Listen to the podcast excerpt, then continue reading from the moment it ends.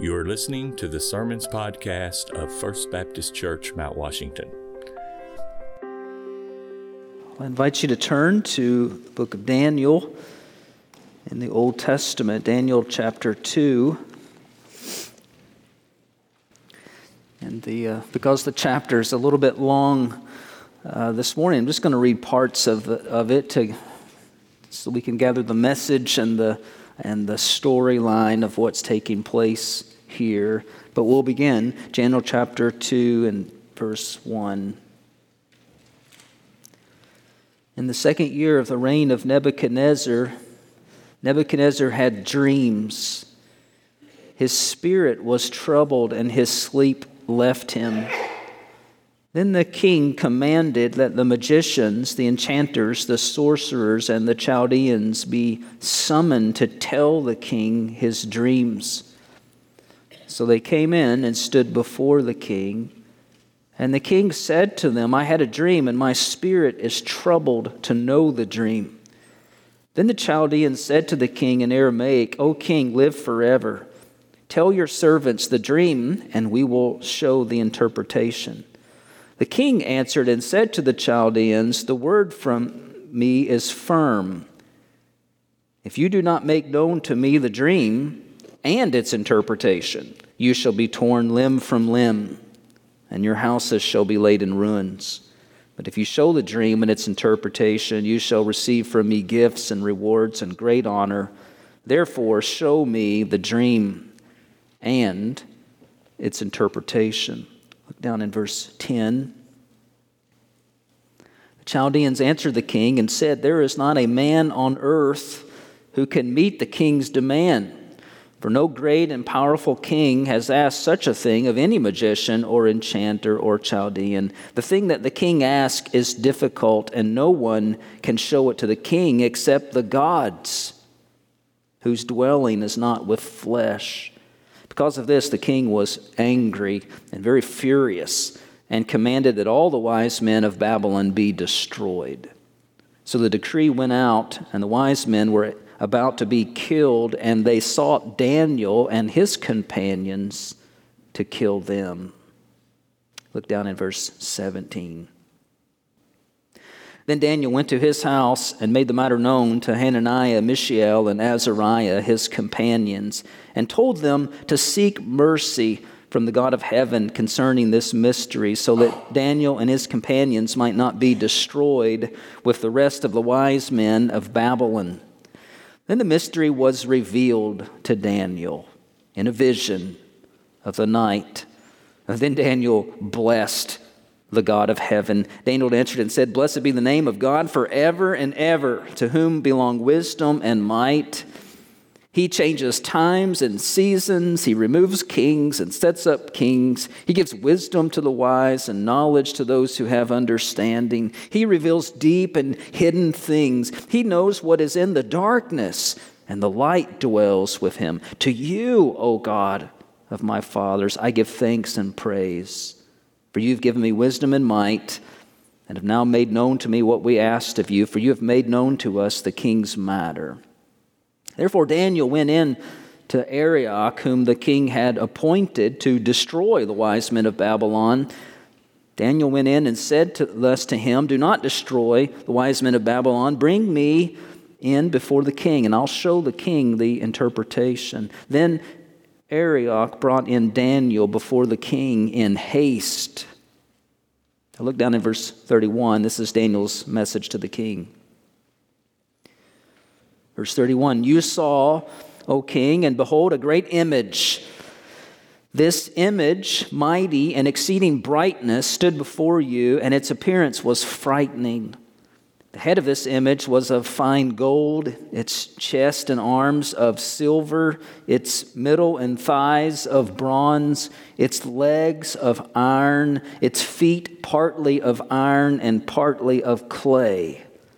As you looked, a stone was cut out by no, no, human hand, and it struck the image on its feet of iron and clay and broke them in pieces.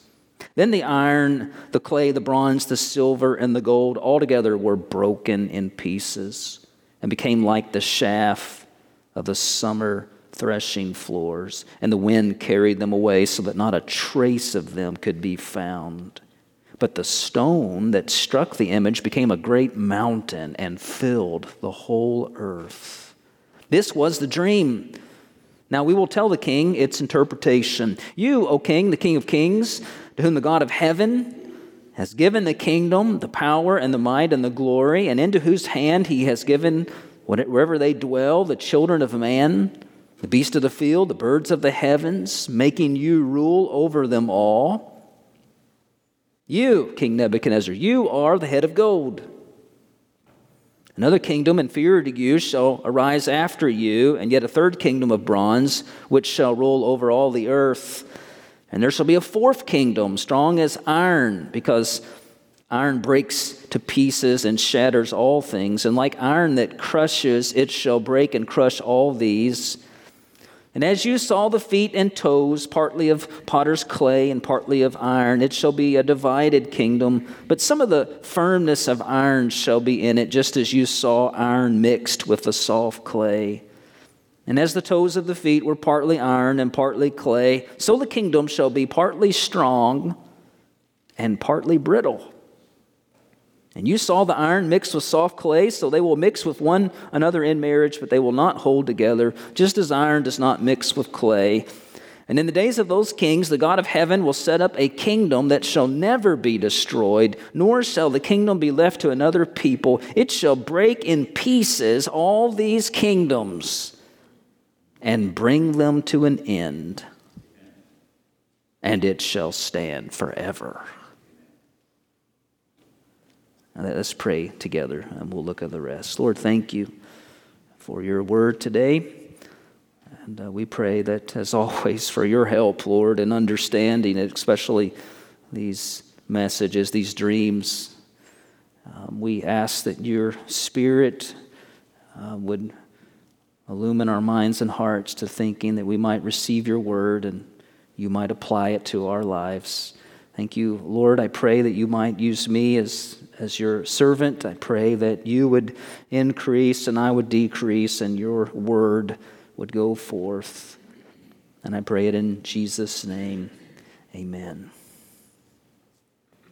If you were to be able to walk through the city of Babylon during this particular time, you would have observed a city largely of peace and prosperity. It would have been reflected all around you. Old Testament scholar Merrill Unger helps us to picture the grandeur of Babylon. He says Nebuchadnezzar's brilliant city included vast fortifications, famous streets like the processional, canals, temples, and palaces.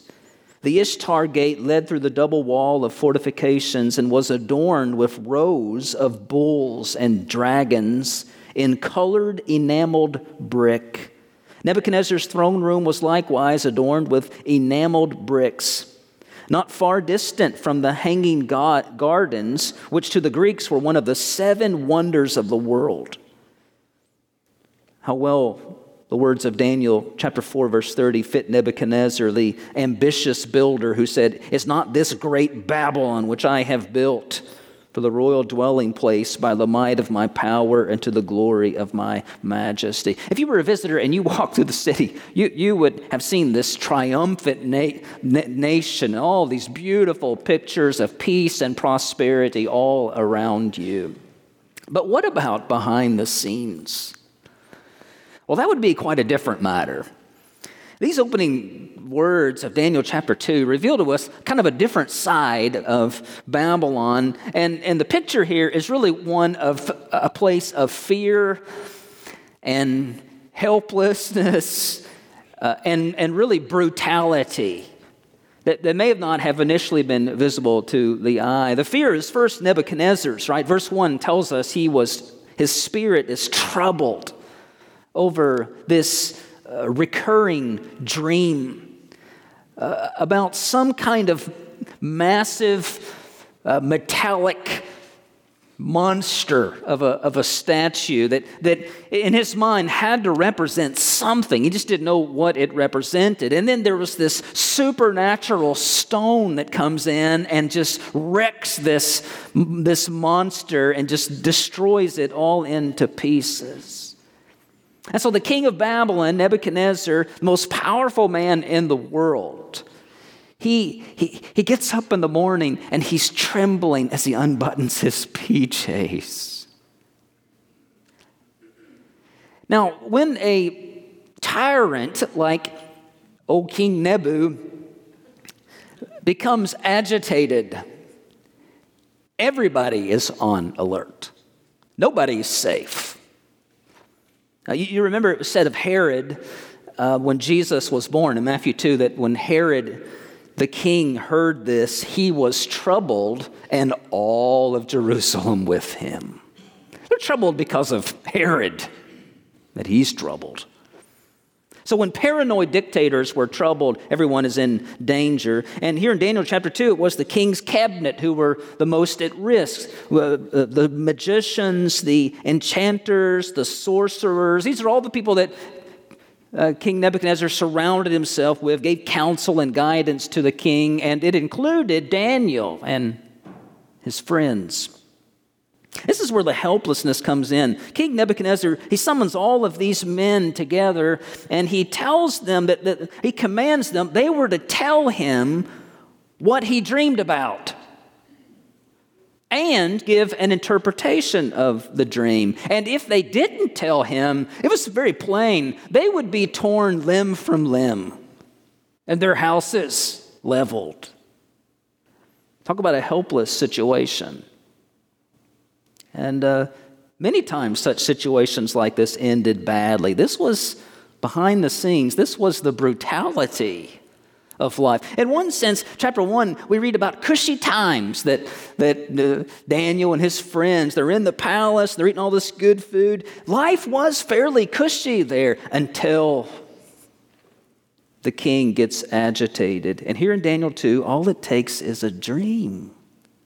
And just pause and think about this for a moment. We know that this dream was sent by God. We're going to uncover that. And it's really, it's astonishing me to think about that. But does, can you believe that our God's sovereignty stretches to even being able to put dreams in a man's head? Isn't that incredible? And the fact that the most powerful man in, in, in, the world, that, that all God has to do to affect change in a king, change in an entire empire, is to put a dream in a man's head. Boy, if a dream from God can do all of that, just imagine what his coming will do.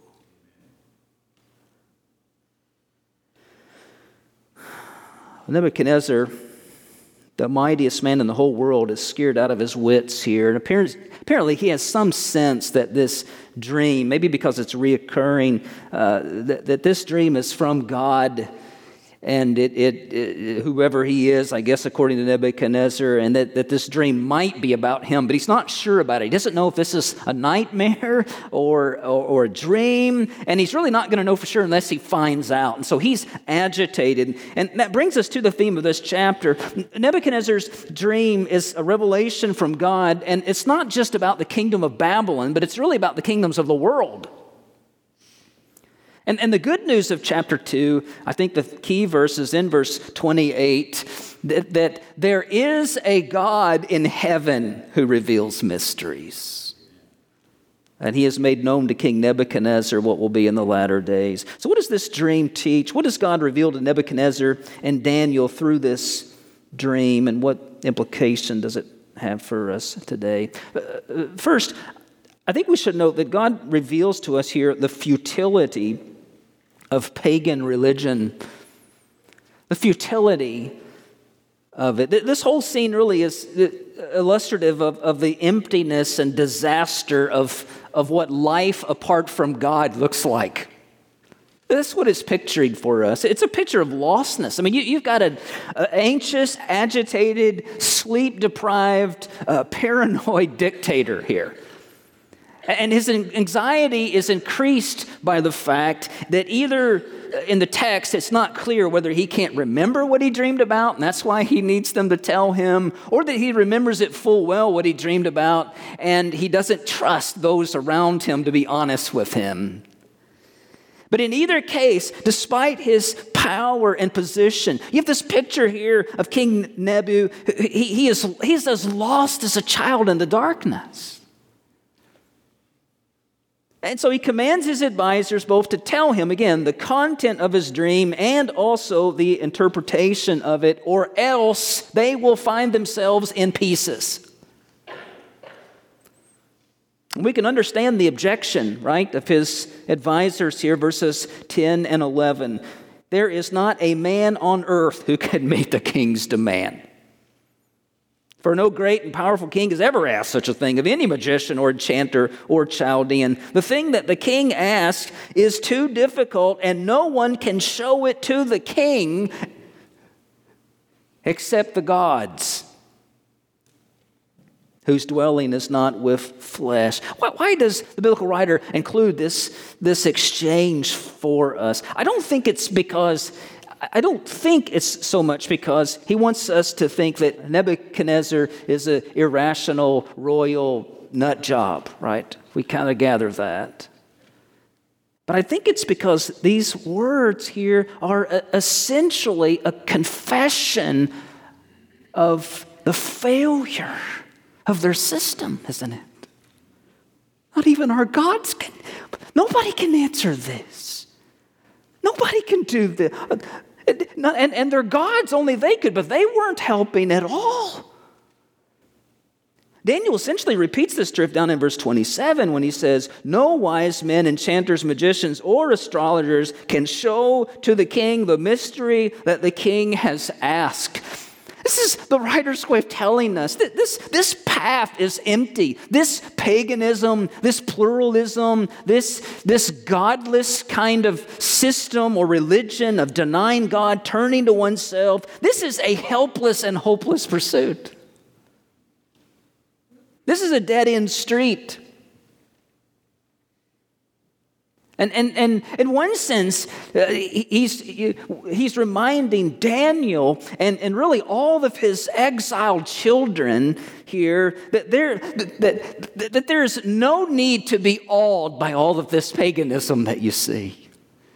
You see all of the enameled bricks of statues of gods and bulls and all these things. Oh, don't be lured by all of this trappings and gold and glitter. This is nothing but empty and dark. It simply cannot provide the answer. It looks great, but it's hopeless. It can give you no sure word about life, no sure word about the future. There's no peace in any of this, what you see here in Babylon. There's no meaning, and there's certainly no salvation in it. Verse 28 But there is a God in heaven who reveals mysteries. So you got this contrast here in this chapter between this paganism that leaves you in the darkness, and you have the God of heaven who is able to bring dark things to light, you see. And when Daniel hears of this danger, he calls his friends together. They have a prayer meeting. Verse 18, Daniel tells them to seek mercy from the God of heaven concerning this mystery, so that Daniel and his companions might not be destroyed with the rest of the wise men of Babylon. And then, verse 19, then the mystery was revealed to Daniel in a vision of the night. So you have Nebuchadnezzar, he's going to the wisdom of the world for help. You have Daniel, who's going to the wisdom who is from above for help. and God reveals the contents of the dream. Now, if the story just continued, you could skip right down to verse 24 and the storyline would, would just flow very nicely. But at this point, in, in the writer, he stops and records Daniel's acknowledgement of the greatness of God for doing this. Verse 19 Then Daniel blessed the God of heaven. Daniel answered and said, Here's his testimony Blessed be the name of God forever and ever, to whom belong wisdom and might he changes times and seasons. He removes kings. He sets up kings. He gives wisdom to the wise and knowledge to those who have understanding. He reveals deep and hidden things. He knows, God knows what is in the darkness, and the light dwells with him. To you, O God of my fathers, I give thanks and praise, for you've given me wisdom and might that have now made known to me what we asked of you, for you have made known to us the king's matter. It's a wonderful contrast here. You've got pagans who are, are driven by fear and insecurity, and they're darkened in their own ignorance. They have, they have no sure light on the future, no idea of where human life and history are headed, versus you have Daniel and his God, a God who reveals and discloses what is coming, both in the muck of life and in the very climax of history. This God knows, he says. You know, as Christians, we ought to pause ourselves and think about this and the application of it because we are so blessed to have a God like this. You know, if you have a God like this, you can walk through this life. You can walk through the muck of life. You can walk through all kinds of things. You may be dealing with uncertainties in your life, many unknowns in your life. There may be situations or circumstances um, which you find that your knowledge is very limited in. You wish you had more answers. You wish you had more knowledge about those things. But here's the truth we have a God who knows even what is in the darkness, verse 22. We have a God who knows the end from the beginning who knows where all of history is going. And that doesn't mean that he always reveals all of this, all of the details of these things to us, but, but our God promises that his kingdom is unshakable. And so is your hope when you trust in him. We can keep going with a God like that, right? Don't put your trust in yourself. Don't put your trust in the government. Don't put your trust in other godless ideologies. You put your trust in the God of the Bible and His Word.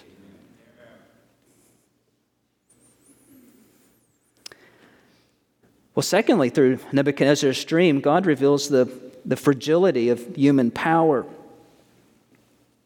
And that scene, I think, in verses 31 through 43, Daniel goes to the commander of the guard and says, uh, uh, Please don't start killing anyone. Take me to the king, and I'll give him the dream. And he goes to Nebuchadnezzar, and basically, there's a little bit of an astonishment, I think, in verse 27. Nebuchadnezzar says to him, Are you able to tell me what I saw in my dream? And Daniel is quick to answer, Verse 28 no, but there's a God in heaven who can. And then we get into this description of the dream. Daniel describes it and interprets for him. There, we've glimpsed it, we read about it. There's this, this mega metallic uh, monster who is glistening apparently in the sunshine. He's glowing in the sunshine because, in part, because he's made of metal. His head is made of gold. His uh, uh, chest and arms were silver. His belly and thighs were bronze. His legs were made of iron and partly baked clay. And Daniel seems to indicate here that each part of this huge statue that it represents successive kingdoms empires or kingdoms. And, and I'm sure Nebuchadnezzar must have uh, beamed with pride when Daniel said, You're the golden head. Verse 37 You, O king, the King of kings, to whom the God of heaven has given the kingdom, the power, the might, and the glory, and into whose hand he has given, wherever they dwell, the children of man, the beasts of the field, the birds of the heavens, making you rule over them all. You are the head of gold. But notice this Daniel reminds him twice that he is, that Nebuchadnezzar only has this spot because twice he tells him, God has given it to you. God has given. He says it twice. If you have power, might, and glory, Nebuchadnezzar, it is only because God has given it to you. In short, he's saying to him, the only reason you're on this throne is because the God of heaven has put you on this throne. I imagine Daniel maybe gulped a little bit when he said that. But it gets a little worse. Verse 39, the text literally in the Hebrew reads something like this it, it says, But after you, Nebuchadnezzar. Verse 39 Another kingdom inferior to you shall arise after you. And yet a third kingdom, verse 40, a fourth kingdom. It's such simple words, isn't it? Again, but probably I can imagine Daniel being feeling some sense of what's going to happen to me after I say this when he tells Nebuchadnezzar, after you. Your kingdom, Nebi, is not going to last. There's going to be other kingdoms, kings, presidents, dictators, empires, and, and, and so forth that are coming. Just a word here. The temptation, I think, when we read Daniel, and we're facing it here, we're going to face it in other places too, is starting to try to uh, figure out what all of these kingdoms mean, like which one of them they are. And some people will argue that the, the, the head, of course, Babylon, followed by the Medo Persian Empire, followed by the Greek empires, and then finally the Rome Empire. And that, that, that, thing, that very well may be true, but I want to caution you against that approach because the text doesn't tell us that, does it? And it's going to be tempting throughout Daniel when we come across passages like these to, to, to uh, try to seek interpretations like this so that we can get lost in figuring out what, does, what do the ten toes mean in verse 41. I have no idea. We're not told. And, and to do that is to veer from the main point. What is this dream teaching? Well, big picture, just as uh, first, just as Daniel reminded Nebuchadnezzar, it is God who gives earthly kingdoms glory and power. God does that. The same God who put Nebuchadnezzar as the head of gold, by the way, can also bring Nebuchadnezzar down to the dust, right? Daniel's prayer, verse 21 he, God changes times and seasons, He removes kings and sets them up. Secondly, it reminds us, I think, that with every earthly kingdom, there is always an after this. There's an after this. No, no earthly kingdom lasts forever. Each one of them will topple, apparently.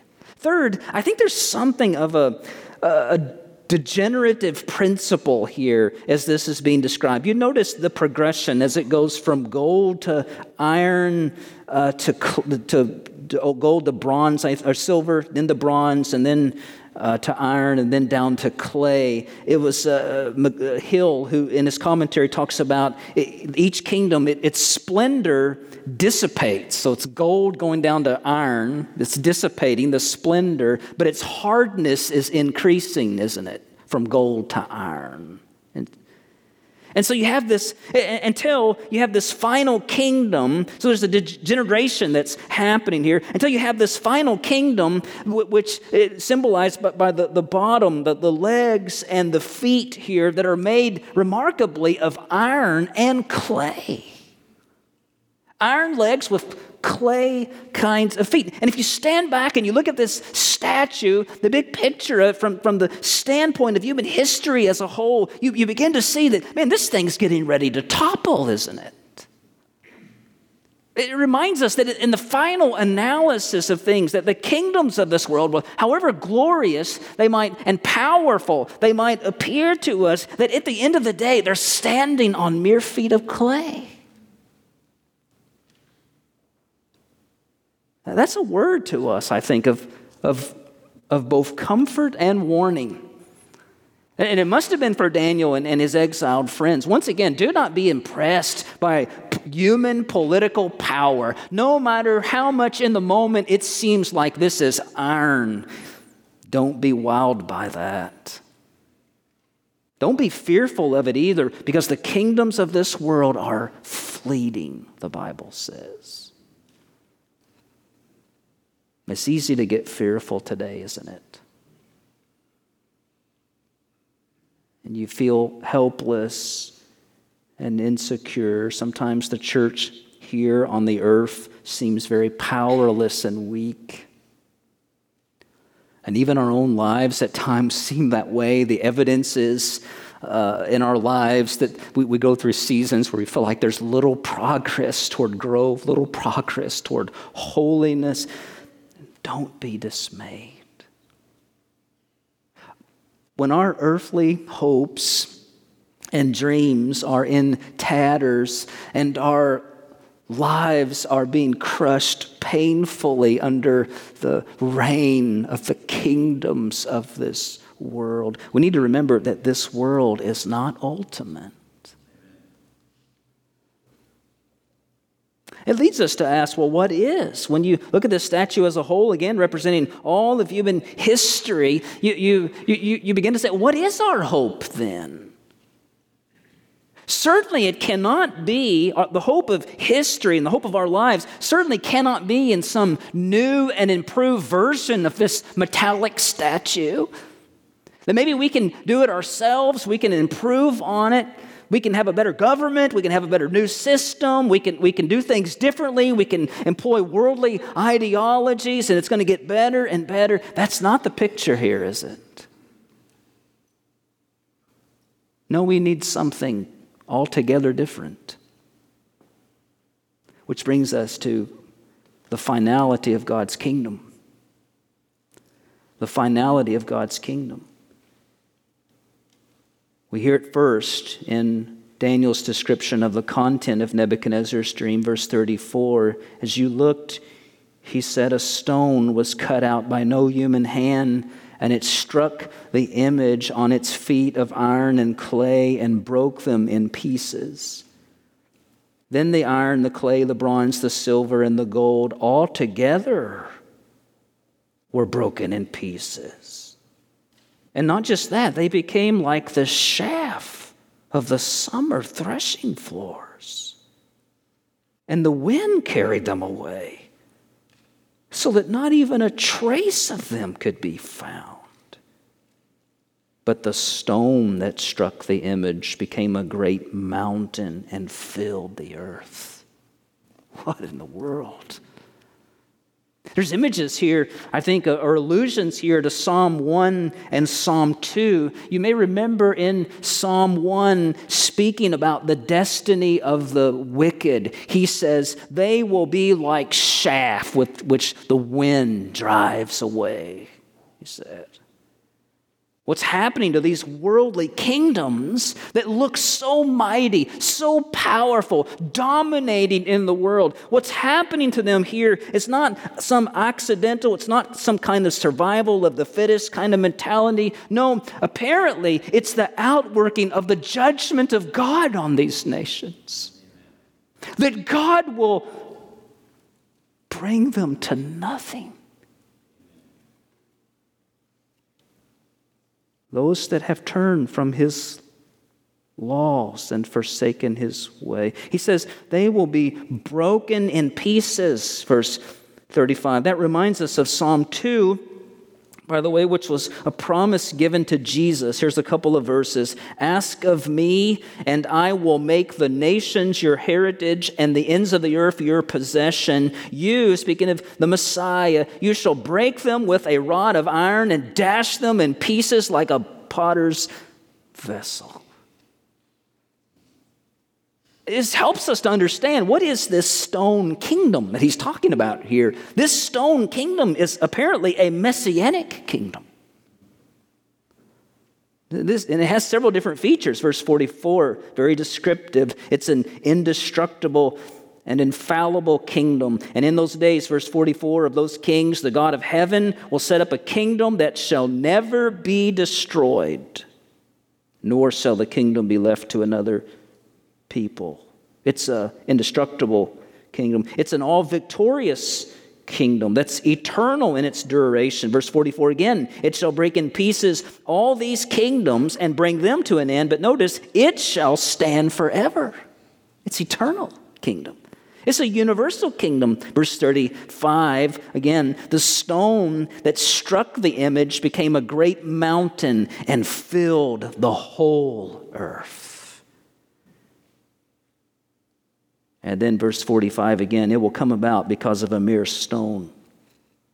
Just as you saw that a stone was cut from a mountain by no human hand, and it broke in pieces the iron, the bronze, the clay, the silver, and the gold. This stone, he talks about, cut by with no human hand. It's a supernatural stone. And it's not acting in normal ways. It's marked by obscurity and, and, and apparent weakness. It, it, it, looks like something you would set aside. It doesn't look like much at, at all. And yet, the stone is going to topple this monster and it's going to grow. And we, we know that this stone represents Jesus Christ. He's the stone that crushes the kingdoms of this world. He's the Acts 4:11 he's the stone that the builders rejected which became the cornerstone. It's a supernatural stone. You think about the gospels Jesus came in Mark 1 proclaiming the kingdom of God was at hand.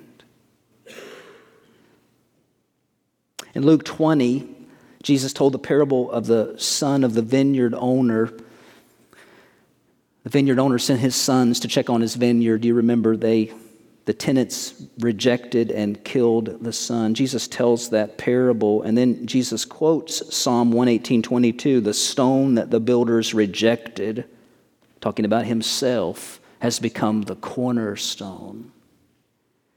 And then Jesus added these words from Daniel chapter 2. This is Luke 20, verse 18. He says, Everyone who falls on that stone will be broken to pieces, and when it falls on anyone, it will crush him. Do you see? Jesus was identifying himself as the stone of Nebuchadnezzar's dream. And his kingdom is not like the kingdoms of the world. His kingdom, the kingdoms of the world advance by power and conquest, at least they think that they do. But the kingdom of God is inaugurated by Jesus' death and resurrection. It's inaugurated. And it looks like a mere stone. It just starts out so small, like the parable of the mustard seed, though it grows and it grows until it fills the whole earth Daniel said. Revelation 11:15 says the kingdom of the world has become the kingdom of the Lord and of his Christ and he shall reign forever and ever. You see this is the great hope that has encouraged the people of God over the centuries, right here from Daniel and his exiled friends all the way up to now. The people of God in their physical trials, in, in, in very dark, under the reign of very dark empires. This truth that we have received a kingdom that shall not be shaken. This stone kingdom will triumph in the end. And what great encouragement it must have been to Daniel and his exiled friends. What great encouragement it gives us today. No wonder Nebuchadnezzar, when he hears this, he falls prostrate before Daniel and confesses the greatness of Daniel's God. He doesn't seek the mercies of God. I don't think he was converted here, but he's certainly awed by it. And God transformed his wrath into praise. But the bigger question this morning is will you hear and believe the message of this dream? Luke 20 reminds us that those who stubbornly refuse to submit to Jesus, who place their trust in any other source of salvation, that they will be rejected by him. Duguid wrote it like this Those who refuse to recognize the cornerstone will be crushed by that stone. On the last day, they'll be blown away like chaff in Psalm, Psalm 1. And so, the message today this is important. If you've never bowed your heart to Jesus Christ and ask for forgiveness for your sins and his salvation, now is the time to do that. This stone, who is Jesus, is coming again. And it will be a great salvation for his people. But for those who are not trusting in him, he will crush them, the Bible says. They will be crushed by his judgment. And so we must repent and submit our lives to Jesus today. Will you do that? Lord, thank you for this message from Daniel chapter 2. Lord, thank you for you're revealing to Daniel this message and, and that is confirmed and even understood better in light of our Lord Jesus Christ, what's going on in the world where everything is headed.